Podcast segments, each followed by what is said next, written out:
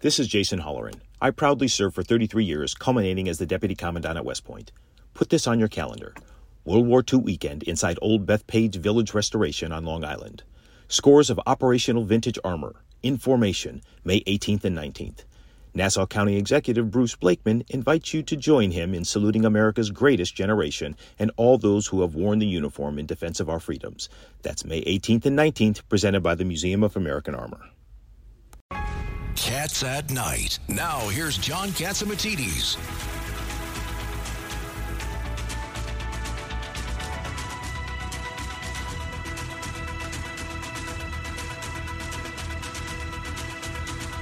This is Cats at Night. John Catsimatidis here, the number one show at 5 o'clock. And, uh, well, we have a great show for you again today. I mean, we're going to tell you what the heck is going on in our city, our, our, our state, our country, and the world. And uh, in the studio with us is uh, Judge Richard Weinberg. How are you, Judge? Nice to be back. Thank you. Good. And uh, former Congressman, I, I hate saying former Congressman. I have say to say former. that. He, I always call him Congressman Peter King. Congressman Peter King. Uh, it's great to be here, and thank you, and thank the judge, and thank your sidekick. It's my sidekick. She keeps kicking. He just wants me to kick you now. No. yeah, yeah. uh, and Lydia Serrani. Lydia, You know who needs a kick? Uh, bite it. No, I'm just kidding. Uh, we have a great show for everyone. you leave today. that to Alphonse D'Amato. Exactly. Climate change, existential threat. Okay, so we're going to have a great show. We're going to have Congressman Andrew Garbarino. We're going to speak with Scott Powell. He has a great book out. The United States is already in World War III. I think I've heard that somewhere else before. Senator Alphonse D'Amato will also and Janine Pirro. and Judge Janine Pirro. But first on the line, we have Charlie Gasparino. He's an economist, he's a writer, all around great guy, and he loves the gym. Welcome back to Cats at Night, Charlie. I, I, I am not an economist. well, what are you're what are you? You you you know a lot about the economy. I well, I took a lot of econ in college, and I've been writing about it for 30 years. But damn, calling me an economist is like calling Peter King uh, a councilman. oh, oh, I'm sorry. I like Oh. that. Okay, Oh, here we go. okay. Congressman to us. Oh, Congressman oh, us. Okay. have we figured out, Charlie, John Catsimatidis, have we Hey, figured John. out what the heck is going on? No, I mean, listen. I, I mean, it, what's so odd about this is that the Fed is going so slow with interest rates, raising interest rates, that the, the market is starting to think it's not going to go through with it. We're going to have two interest rate increases, and then that's going to be it. Um, just look at the way. Um, Well, I'm the guy that's is- telling, uh, I'm telling I tell Jay Powell every chance I get, don't raise them. Well, I suppose what you have, he say? Suppose What you have another nine percent inflation number. You know. Uh, Yeah, but what happens if the, if if if oil goes down? Uh, remember what I said on uh, my last show? Uh, I said that uh, we have reached peak pricing on oil, and it's headed the other way. All right. Suppose suppose inflation goes down to seven percent. You still have you're still two you're still five percent above their two percent target. I, I don't I don't I don't know. I mean, I would just like him. Well, they get, spent get rid of trillions of dollars. fast. They spent trillions of dollars to get us over COVID. Can't, you know, before we destroy the rest of the economy, can't we? Can't we punt a little bit? I don't know, man. It, it, it you- listen. There's, there's, it's not what, what you're saying is not absurd. I, I agree with you. And, and by the way, there are tremendous ramifications of raising uh, rates and having rates spike dramatically, including you know servicing the debt, which is not going to be easy. Tell you also, what does that do to the housing industry?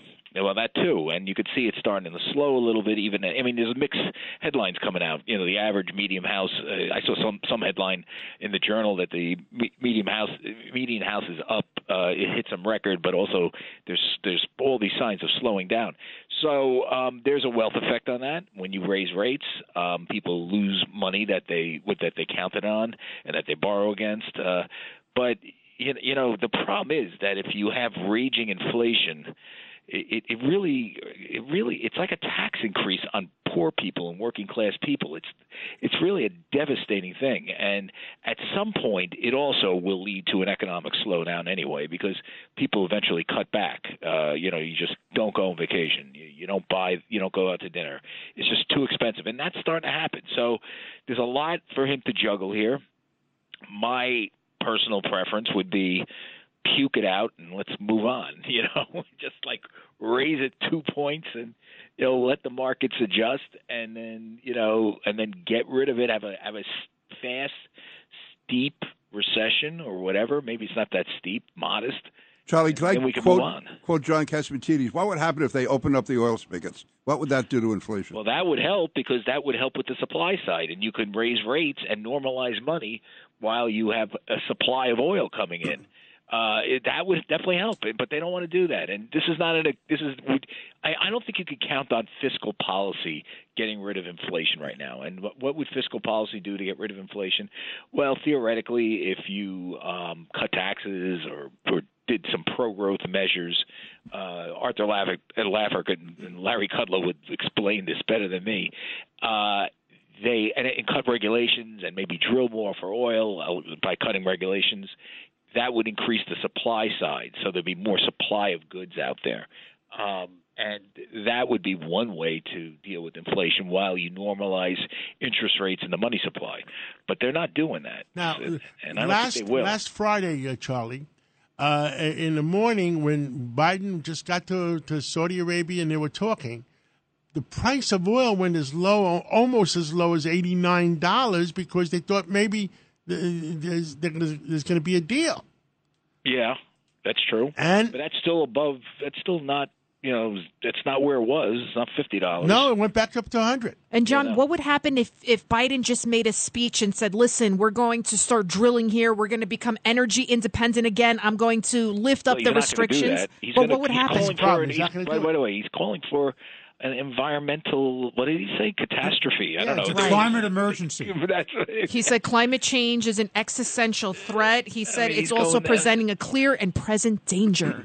I yeah, saw I mean, that movie. Crude oil, by the way, is above above hundred now. Yeah. But Saudi Arabia is not in our climate, by the way. It's not the same planet. Neither is China, Russia. I want to. I want to direct your attention to this because I saw it in the Wall Street Journal today in an op op-ed, and it really concerned me. It Has to do with the Department of Labor saying that when investor investment managers have to look at pension managers, mutual fund managers, they have to look at the ESG, the Yeah. environmental impacts before they make investment. That's part of that fiduciary duty. Could you Right. comment on that, please? Well, I mean, listen, it's going to run head first into opposition from Congress. I can tell you that if the Republicans take Congress, this whole movement of ESG, environmental social governance, making companies essentially adopt an agenda that's political and woke, uh, you know, cut back on all sorts of usage of oil, you know, make sure if you, you know, make sure you have um, not the best uh, people on the board, but a, a- a diverse p- uh, board.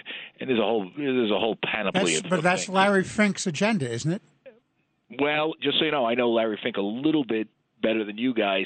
He's not the zealot that people suggest. I mean, if you sat down with him and have him explain it, he would say, particularly on the environmental side more than the social government side, he would say, "Listen, we need to make a transition to to these to the to, through to this green energy. We can't do it overnight, or else we'll have massive inflation." I mean, he said that like about six months ago, eight months ago. So you know he's been he's not as zealot as, as much of a zealot as the people in the Biden administration, including uh, the SEC chair um, uh, Gary Gensler, who's pushing this on companies and obviously. Uh, people at the Labor Department. I mean, it's it's really a scary thing. To I mean, if you think about it, it's it's progressive le- leftism employing corporate America to do its dirty work. Isn't that kind of like Orwellian? It's kind of it's statism. What it is is statism. It's yeah, the worst kind of but central it's, planning it's the worst type in the world, right? So this is all going to come under if the Republicans get Congress. This is all going to be, you know, hashed out, you know, in hearings and things of that nature, and so, um, you know, be be prepared. That's this is going to be a huge issue. And what's the latest on the Elon Musk trial? Now he he didn't want a speedy trial. Twitter did, and it looks like Twitter is getting their wish, and they could start as soon as October. What does that mean for Elon? Yeah, yeah, he got his rear end handed to him a little bit. You know, he said, "Listen, I need months and months and months to prove my point that Twitter's cooking the books on the fake account. That's why I'm, I'm able to leave." Uh, and uh, you know, so um, give me. I need time for discovery. Blah blah blah. Judge says you'll get five. We're, we're gonna. You'll get a. You'll get a month, a couple months. And uh, you know, because he wanted toward to the end of the year, until February. He goes, no, no, no. You'll get until October, and it's we're going to do this in five days. So already the disposition of the judge is against him. You could tell. Uh, my listen, I don't know him. He's crazy and he's erratic and everything, and and you know he doesn't. You know, if you know people that know him, they'll tell you he doesn't really read balance sheets. It's all gut. Um, I, you know, but the smart people I know that are involved in the deal, and I know bankers that are involved, they will tell you like any poss any, anything is possible here. Like he could come back and say, "Listen, I'll give you instead of doing the forty-four billion dollar deal, I'll give you current price right now. What is it, about forty dollars a share? I'll give you twenty-eight billion. Um, and they may have to say yes because there's no other buyers of Twitter. You know, t- Twitter's a horrendous business. Uh, that said, this judge may, you know, Twitter might just say, "Screw it, let's let's roll the dice on this." This judge doesn't like him. He may have to come up with the fifty-five, the forty-four, Forty-four billion. I mean, I mean, it's just crazy. I mean, I don't think a judge will force him to buy something he really doesn't want. Yeah, can you do that? But well, I mean, I don't think the judge wants to do that. Um, but he may say he may say, well, if I'm going to buy, if I'm going to pay it, I'm going to buy it now. And uh, I mean, who knows? This is going to be a pretty good story. It's it's. Uh, you know, it's it's more dime store novel than legalese, as I said in the post in my column. Charlie, let me ask you one thing about this legislation that they're pushing in Congress now for uh, subsidizing the chip industry. Could you talk about that? Sure. I mean, I know a little bit about it because I, I, you know, I've been reporting about Paul Pelosi, Nancy Pelosi's husband's trades, uh, you know, right before it. Like, so he made a pretty good trade on Nvidia stock, which obviously benefits from this. Um, although it looks like um, McConnell did a 180 now again. He's saying, "Oh no, it's off the table." So um, there was some bipartisan consensus on a like on a skinny measure to do the, the to to get to get the chip uh, aspect of it. But you know, Democrats keep throwing other stuff on it, like there'll be environmental stuff on it, and you know, family leave. I mean, who knows what they what they try to attach to these things? And I don't think McConnell's going to go for it. And it, it's this is not a filibuster-proof bill. You know what I'm saying? It's not it's not budget re- reconciliation. It's literally a, a sort of corporate welfare for U.S. chip manufacturers, and uh, and I think I you know the last I read, he's gonna he's he's against it now. Wow. How, uh, as didn't they have a show as the world turns?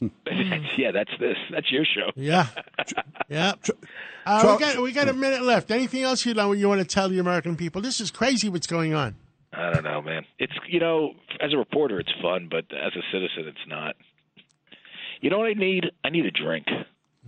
I don't- I agree with that. It's I on don't us. blame you. It's on us. I don't blame you. Well, Charlie Gasparino, thank you so much for coming on, and uh, uh, God bless you. And You too, John. and we need we need God's blessing this time. Thank We you do. so much. Thank Charlie, you, I'm, gonna- Charlie, I'm going to run for councilman after what you said. Please don't do that. Thank you, Charlie. All right, guys. Bye. Take care. And uh, in the studio with us, we got uh, two good friends that that used to live in the Hamptons, and they pressed the escape button. Now they moved to Naples, Florida. We got Michael Sherman and Francis Sherman. How are you guys?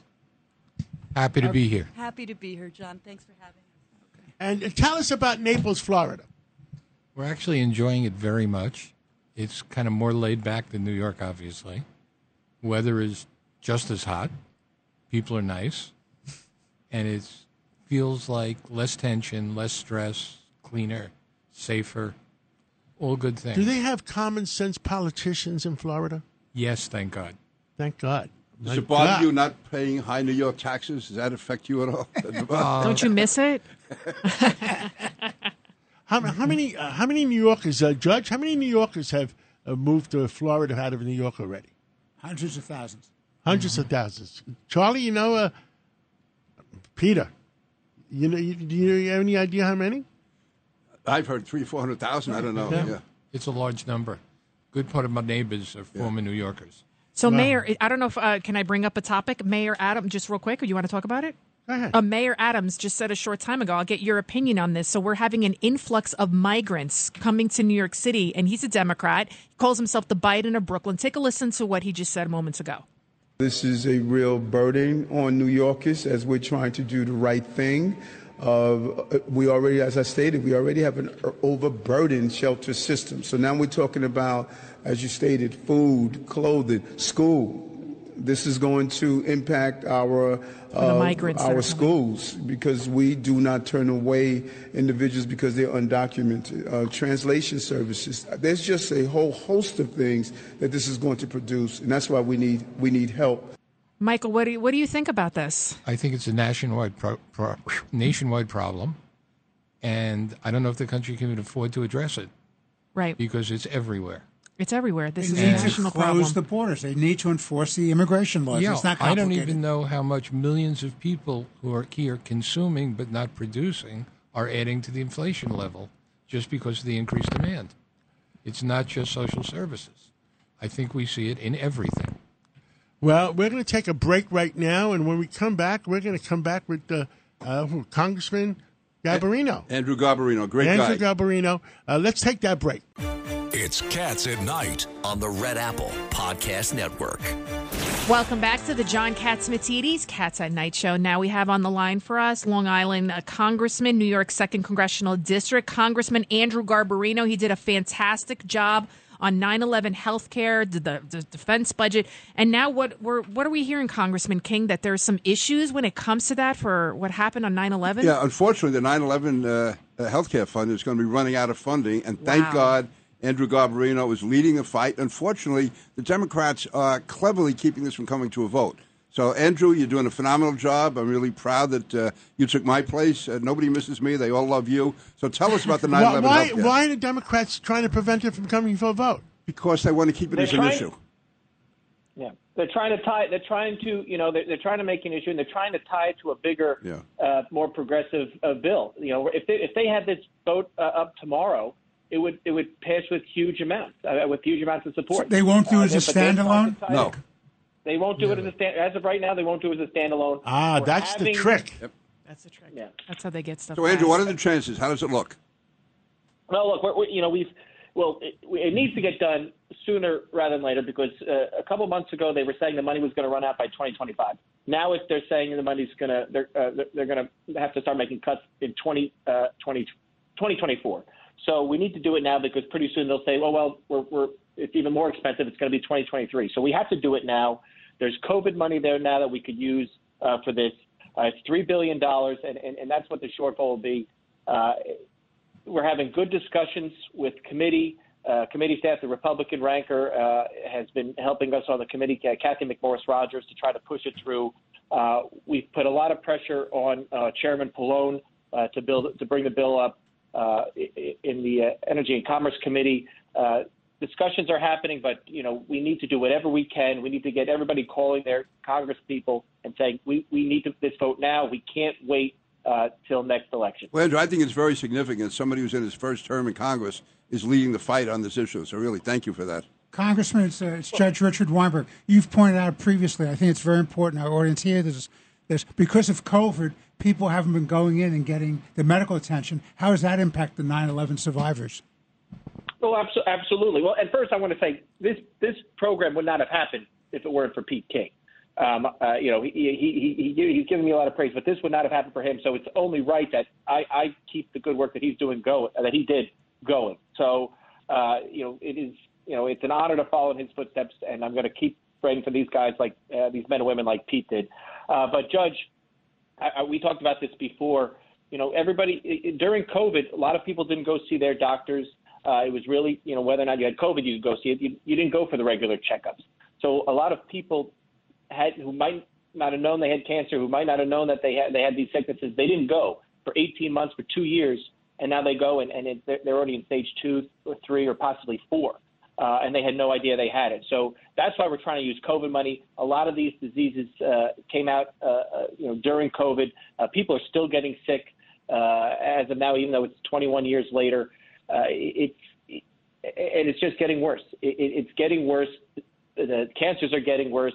It, it's getting more expensive to treat them. But we owe it to these people. We owe it to the responders who were there that day and the in the weeks and months afterwards. We owe it to the survivors that were that were there that day and the weeks and the and the months afterwards.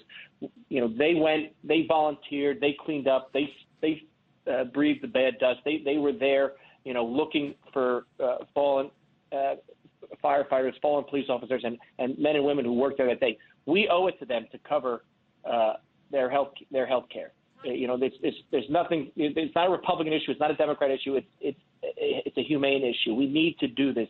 Uh, it, it's our responsibility to make sure that they are taken care of and that they don't face any cuts uh, for their health care. Congressman, uh, right before we came to you, we played a soundbite from Mayor Adams where he talks about that New York City can't handle the influx of migrants coming and that it's overwhelming our homeless shelters, it's fiscally uh, not sustainable. I know MS 13 was a big problem out on Long Island. You were also there on the border. Are you concerned? Alejandro Mayorkas, the DHS secretary, he just said we're seeing record numbers of migrants coming across the border. Are you worried? Are you afraid? Because I know together with uh, President Trump and Congressman King, you guys got rid of MS 13.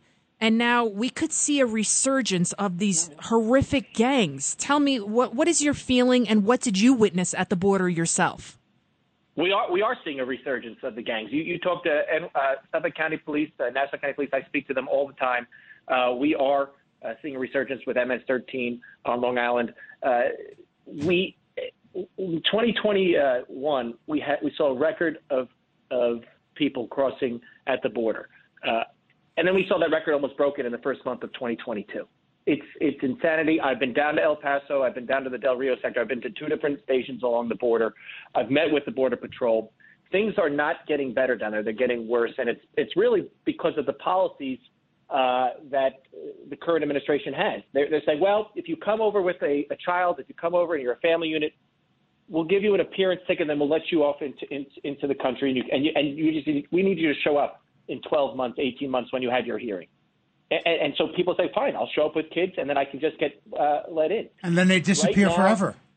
And they disappear, and they don't show up. Uh, and when we ask Secretary Secretary Mayorkas, and we ask uh, Department of Homeland Security, how many of these people who you issue these appearance tickets to that don't show up, they say, well, that's not. We don't keep track of them. That goes to, to the Health and Human Services. So they they book them, they process them, then they let them go, and now it's another it's another uh, department agency's uh, job to follow. It, it's it, it's a joke. So we we can't even get a straight answer as to how many actually show up uh, for their for their hearings. Hey, Andrew, Uh, other and- than and- other than Henry Cuellar, are there any Democrats who are willing to take a strong stand on the border?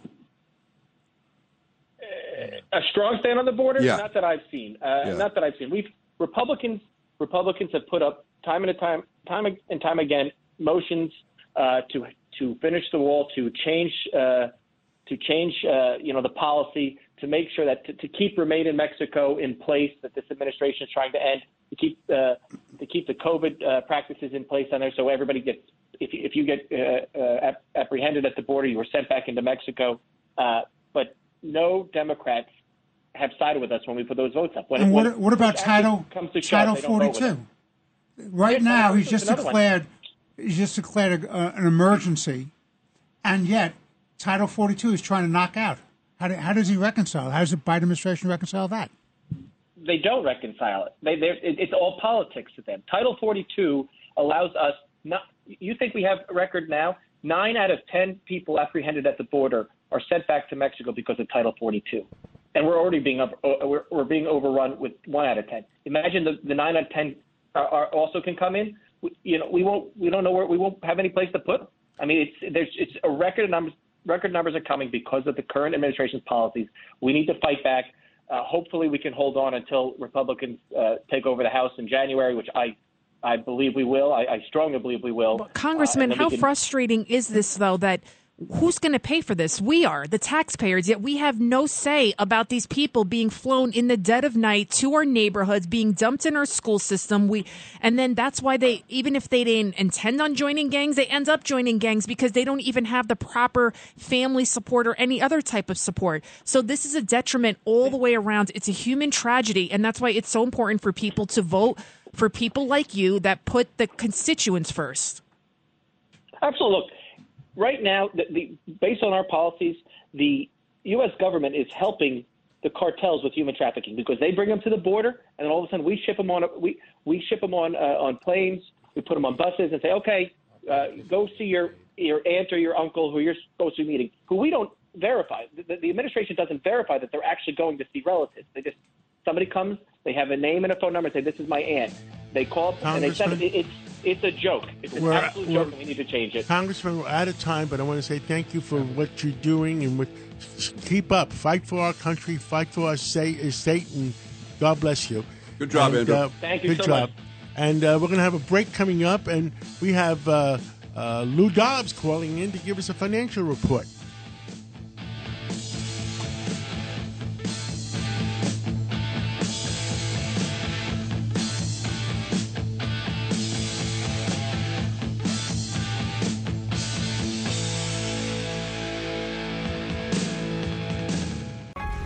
This is Cats at Night on the Red Apple Podcast Network.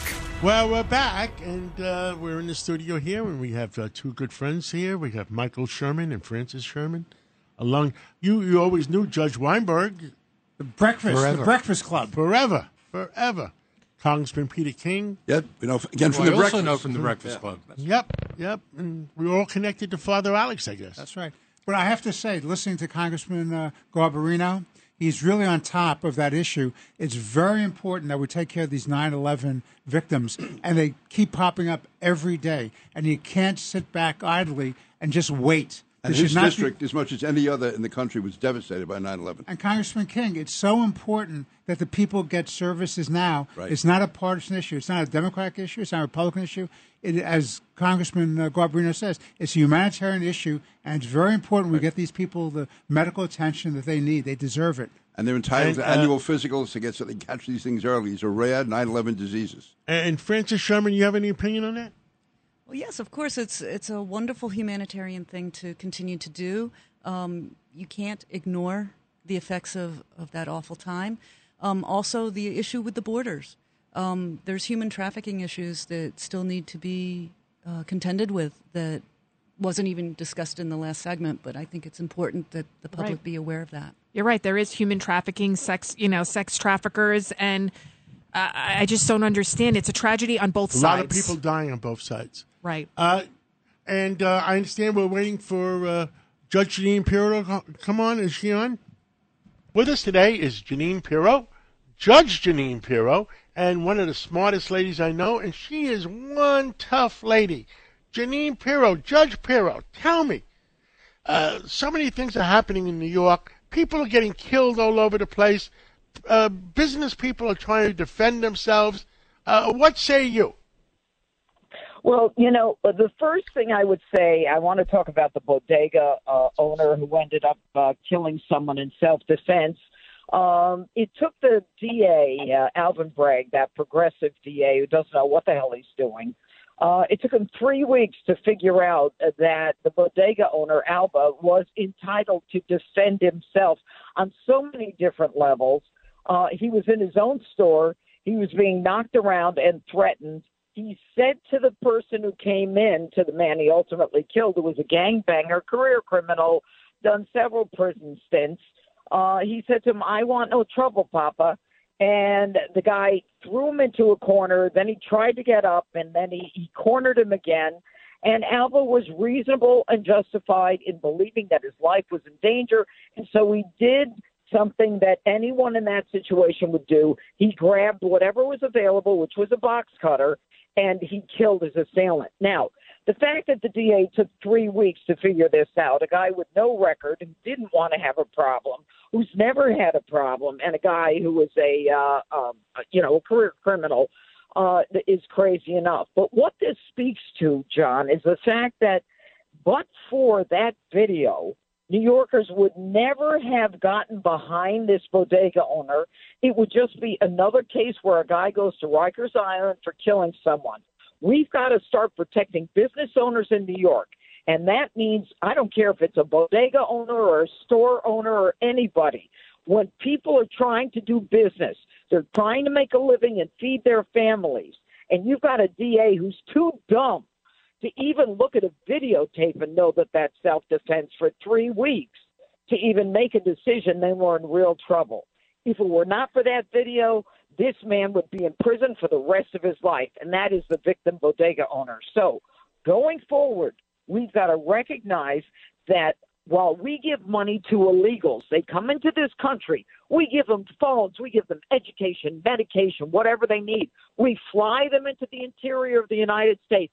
How about we give these bodega owners who don't have a video a video in their store so that they can identify who's coming in, who's robbing them, who's threatening them, so they don't end up being a victim of a crime and ending up, if they defend themselves, being in prison themselves. And by the way, the dirtbag who came in who tried to uh, attack uh, the bodega owner, his girlfriend stabs Alba three times. His his injuries get infected while he's in Rikers Island. Why isn't she being prosecuted for stabbing? She started the whole thing. She tried to use the government food card to buy chips for her kid. The government card didn't work, so she goes home and and you know fires up her boyfriend who comes in to take a chunk out of this guy who's she went home. job. Ju- Judge, she went home for dinner uh, while stabbing that guy, and the guy that got stabbed, uh, the store owner, goes to Rikers Island, and nobody got him treated. No doctor, nothing got got him treated uh, at Rikers Island. I mean, that's not fair. It, it's not fair, but you know what? What in America is fair with Democrats and progressives in charge of the United States, of the criminal justice system? And you know what? I am tired. I am tired of people saying, we have to put an end to it. Do something about it. Governor Hochul, Mayor Adams, go to Albany, get Heastie, Carl Heastie, and get Andrea Stewart Cousins to stop this this cashless bail nonsense where everybody gets that gets turned out and goes out and commits another offense. This November is the deciding vote. This November, That's people right. people have to decide whom do you trust. Remember the words. Whom do you trust to keep you safe after the November election? Yes, yes.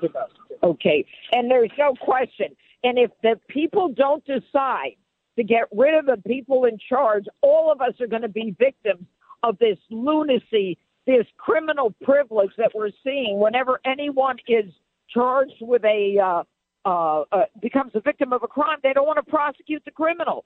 So the criminal's got all the privilege in this country. I look at Chicago, uh, uh, Judge Pirro, and uh, how many young black and brown kids die every weekend? And, and the mayor there is not doing anything about it either.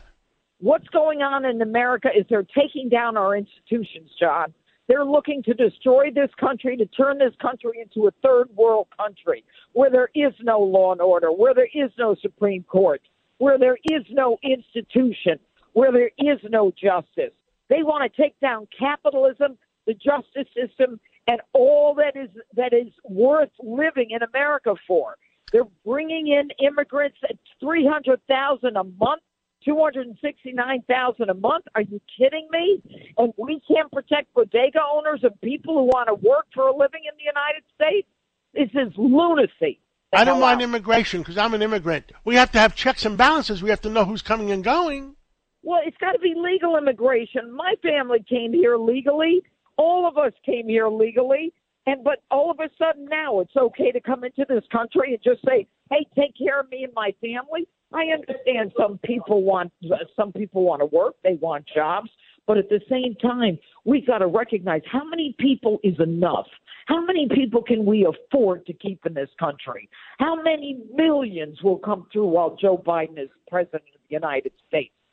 They're destroying the country. And it's not just immigration, it's the I- lack of justice. Judge Janine Pirro, uh, we have to. I tell all New Yorkers, and you tell all New Yorkers and all Americans that this November they have to vote the right way to make sure to keep our city crime free and to keep our country free.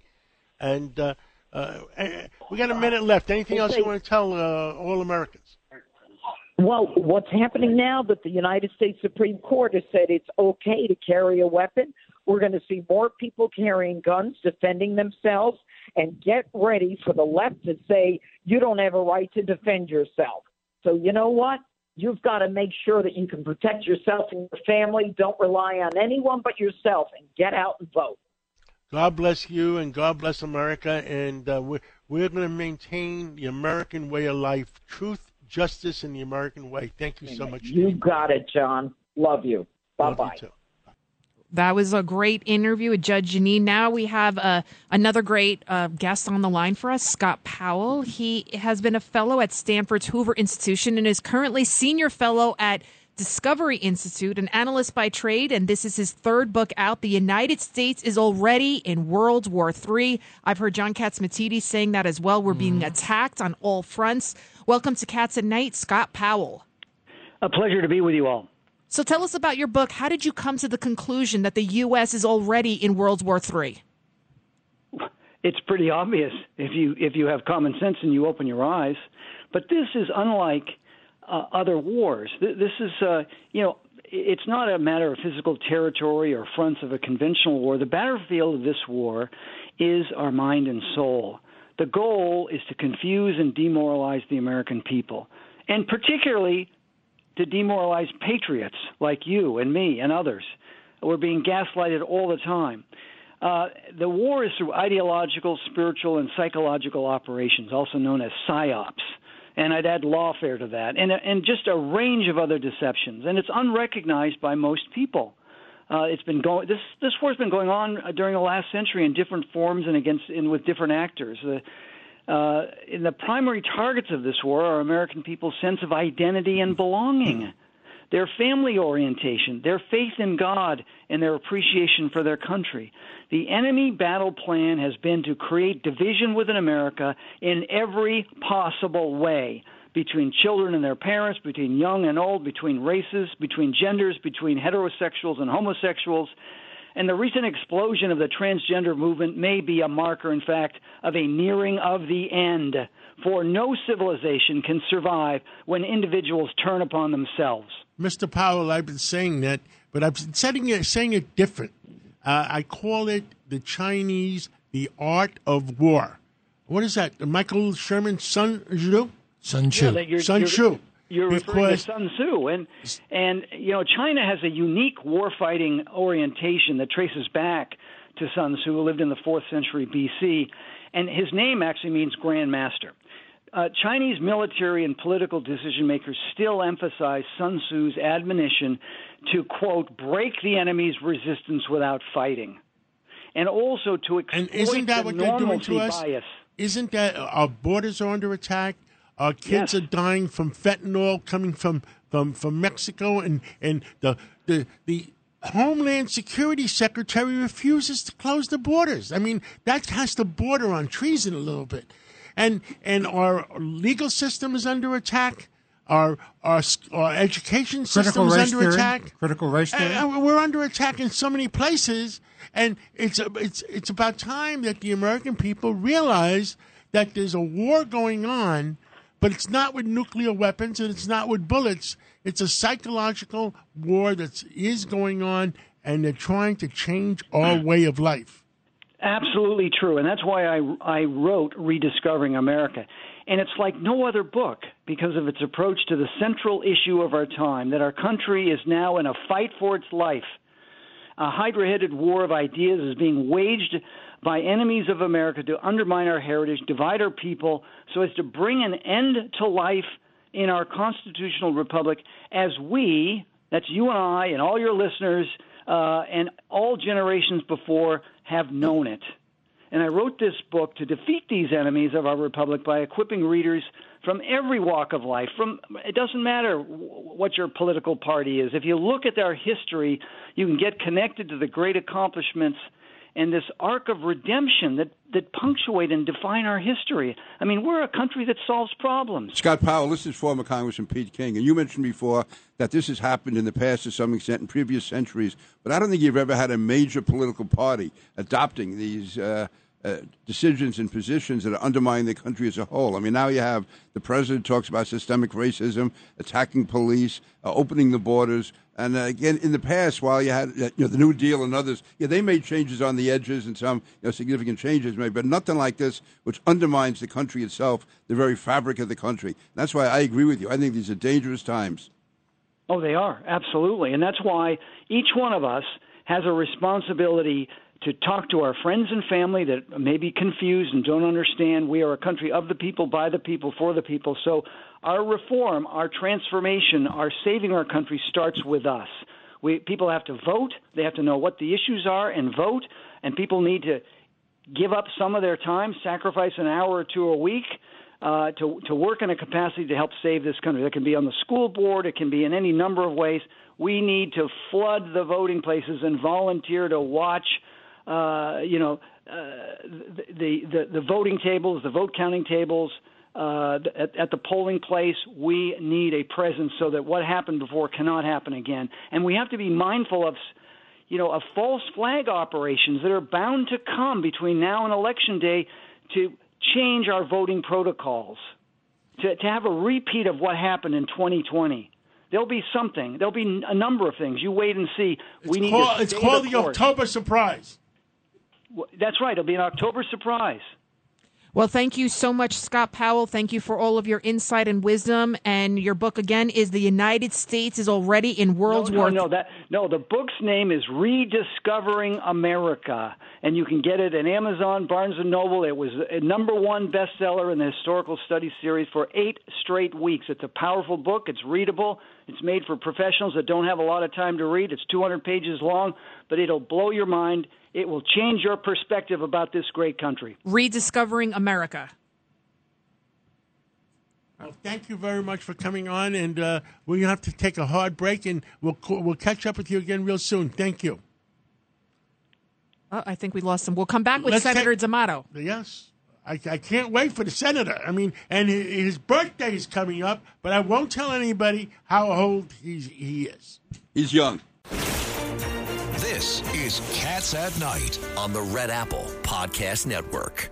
Welcome back to the John Catsimatidis Cats at Night show. Senator D'Amato is on the line with us. And Senator D'Amato, your former best man, just announced a short time ago this. I want your reaction to it.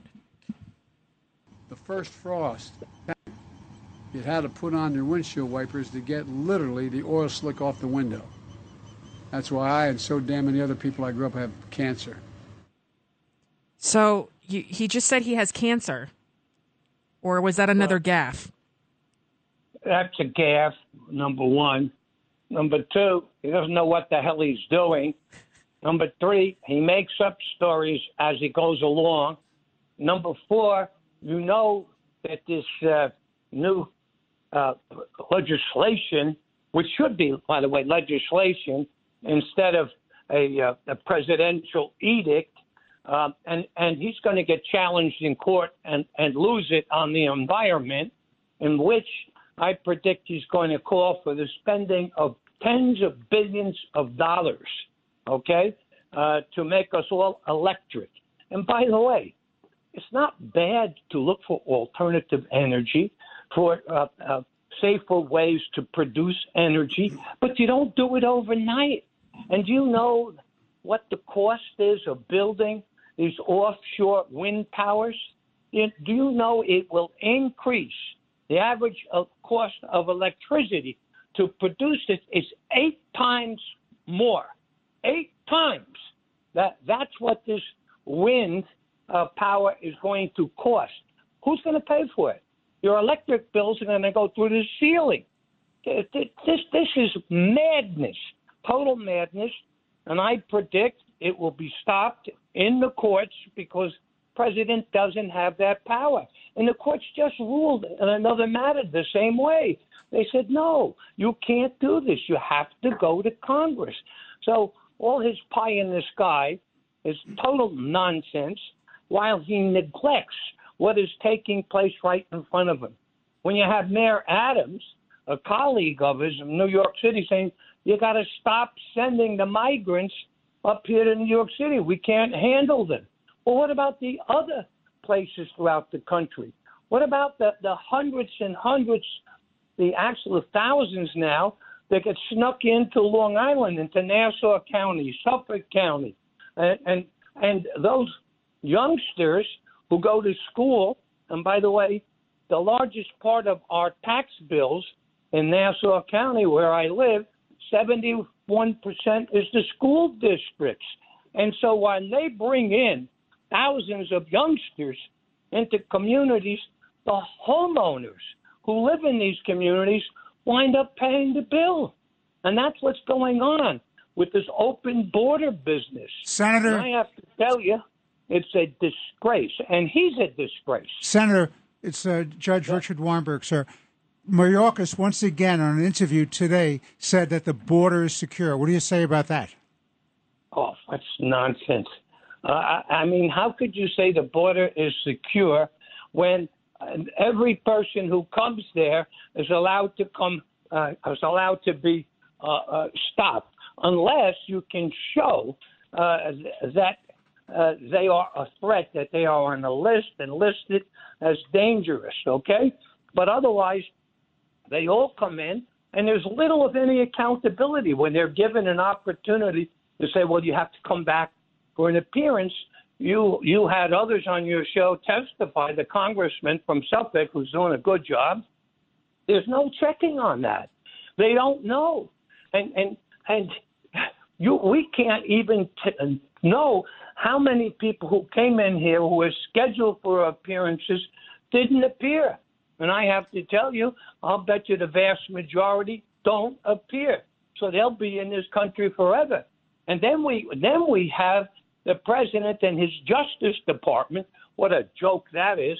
The Attorney General of Arizona, all right, is uh, has to go into court to defend a, a, fact that Arizona passed legislation which said you have to be a U.S. citizen to vote in a federal election.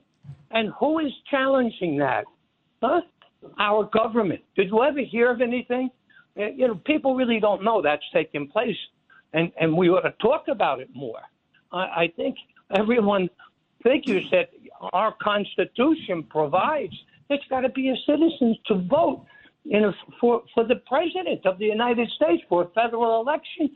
And here, our Justice Department is against that. Yeah, this is the Biden administration. Uh, this administration is out of control, and uh, he is yeah. an old man who doesn't go- know what the hell he's doing. Al, I was going to. This is Pete King. What are your comments on Bill De Blasio dropping out? Are you upset by that? Are you sad? How how, how do you feel about He's that? heartbroken.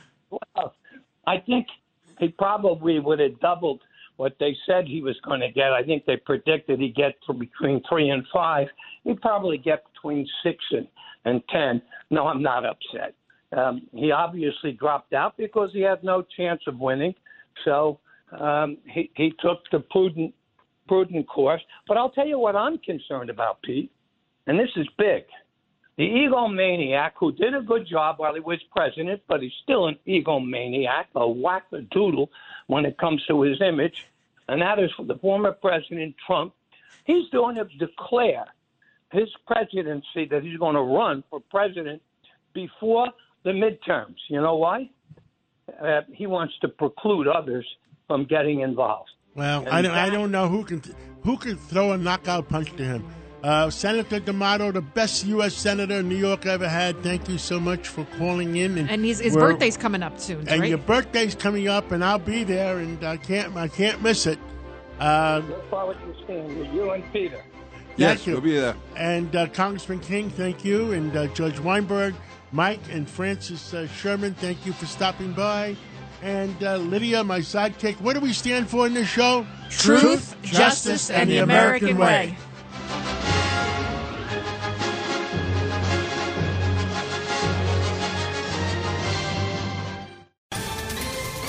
Ohio, ready for some quick mental health facts? Let's go. Nearly 2 million Ohioans live with a mental health condition.